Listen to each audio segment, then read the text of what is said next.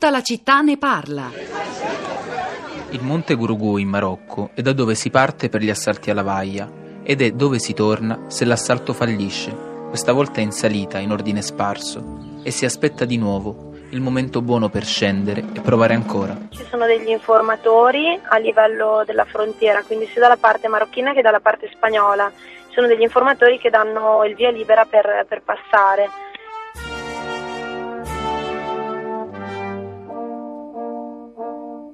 Dal monte Gurugù, Melia a un passo. Di notte basta aprire gli occhi e vedi le luci dell'Europa lì sotto, ai tuoi piedi. E I migranti si organizzano, un gruppo magari di 300, 250, 300 persone e eh, preparano delle, delle sorte di scale, della sorta di, possiamo chiamarli strumenti di arrampicata che appoggiano su questa barriera difensiva per, per scalare e saltare dall'altra parte. A Gurugù c'è chi ci ha già provato 6-7 volte ed è qui da anni. Benvenuti, benvenuti all'inferno.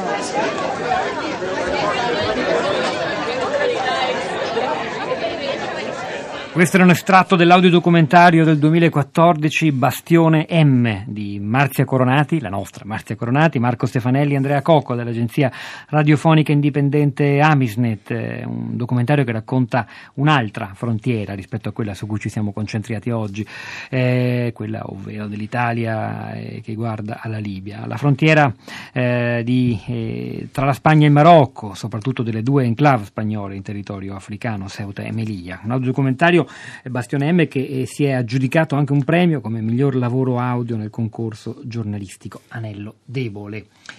Siamo uno strano paese, ci scrive un'ascoltatrice, Manuela da Bologna, dove ci si commuove e ci si mobilita per quanto accade ai nostri bambini vittime di malattie, attentati o terremoti e siamo per buona parte indifferenti ai bambini che muoiono in Africa e Medio Oriente. Lo Yemen, ad esempio, dovrebbe far tremare le nostre coscienze, come possiamo essere credibili quando diciamo che ci occuperemo dello sviluppo di quei paesi e poi non smettiamo di far morire migliaia di persone sotto le bombe. Allora, immagino che messaggi di questo tenore siano arrivati anche attraverso i commenti sui social network che è venuta a raccontarci Rosa Polacco. Rosa. Ciao Pietro, buongiorno, buongiorno a tutti. Sono diversi questa mattina i commenti, comincio subito a leggerne qualcuno dal nostro profilo Facebook della città di Radio 3.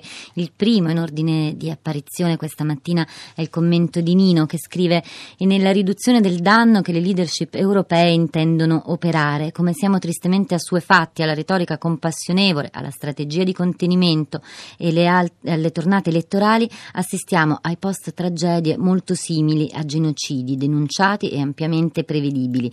I contesti della governance UE eh, sono nati proprio dalla volontà di liberare dal vincolo delle frontiere il passaggio degli uomini senza distinzione, come ad oggi invece vige per i richiedenti asili, asilo. Un rinnovamento sostanziale sarebbe idealmente nel cambio dei presidenti responsabili di avere l'uso le regole e nel rispetto totale dei trattati. Panzella dice è cinismo all'ennesima potenza. Uno, si riducono intere nazioni alla fame con guerre, vendita di armi, sfruttamento delle materie prime devastazioni ambientali.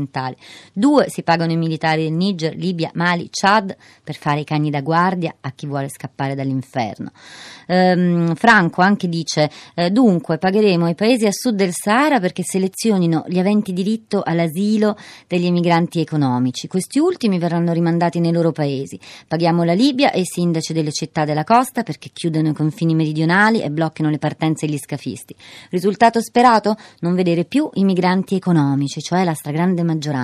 Una domanda, ma tutto il parlare fatto in questi anni da politici, chiesa, media, che bisognava accogliere anche migranti economici che scappano dalla povertà, che fine ha fatto? Tutti i discorsi che era umano rimandare la gente a morire di fame nei loro poveri paesi? Cos'è cambiato? Ci prendevano in giro prima o ci prendono in giro adesso?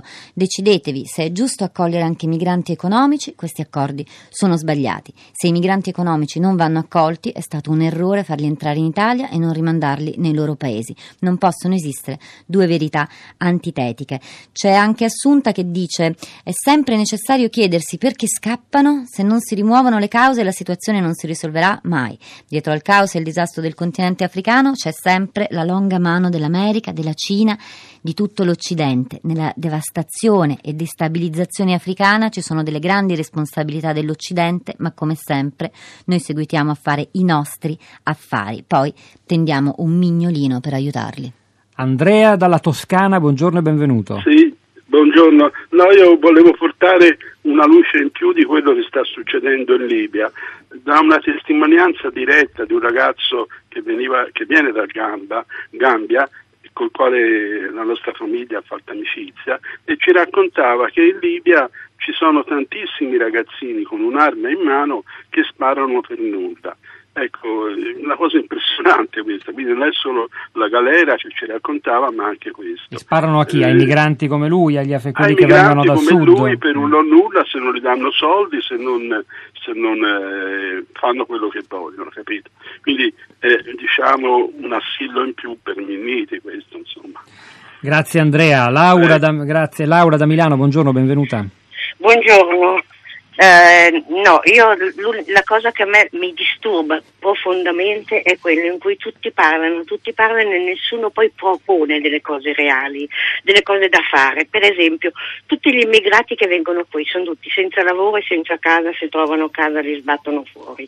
E non sono solo gli immigrati quelli che sono clandestini nelle case, ci sono un sacco di italiani che sono nelle case eh, in, in modo clandestino che occupano case, questo è da dire e non c'entra forse con, con, quello che volevo dire.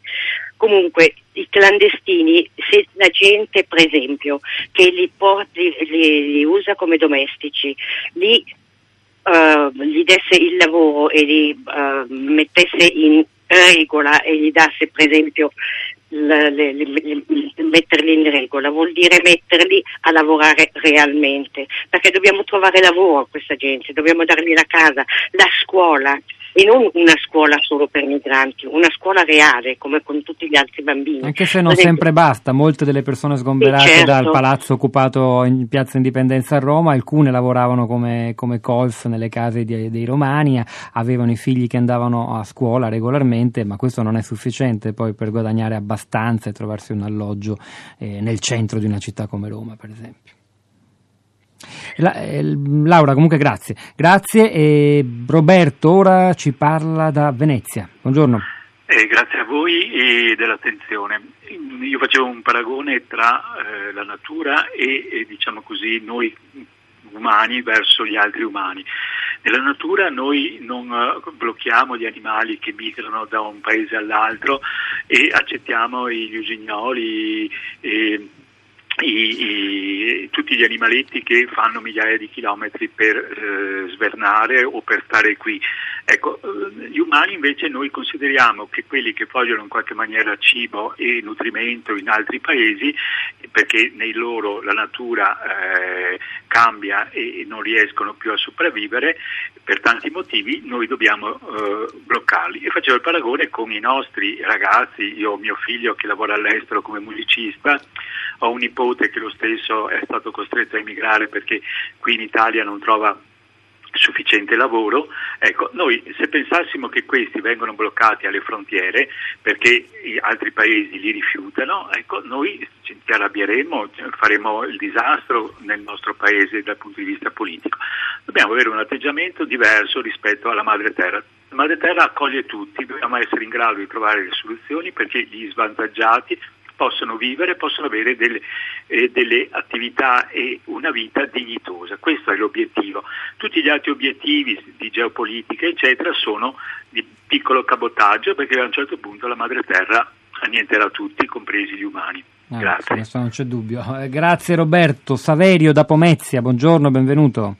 Buongiorno Pietro, eh, il mio era un messaggio, un piccolo messaggio che voleva analizzare così leggermente il, il concetto di aiutarli a casa loro, il concetto che ci, che ci sono queste persone che scappano dai, dai, da governi che vengono evidentemente sostenuti in maniera eh, posso dire, eh, crudele, che, che, che, trattano in maniera crudele le persone e immaginato quale sia l'iter di aiutarli a casa loro.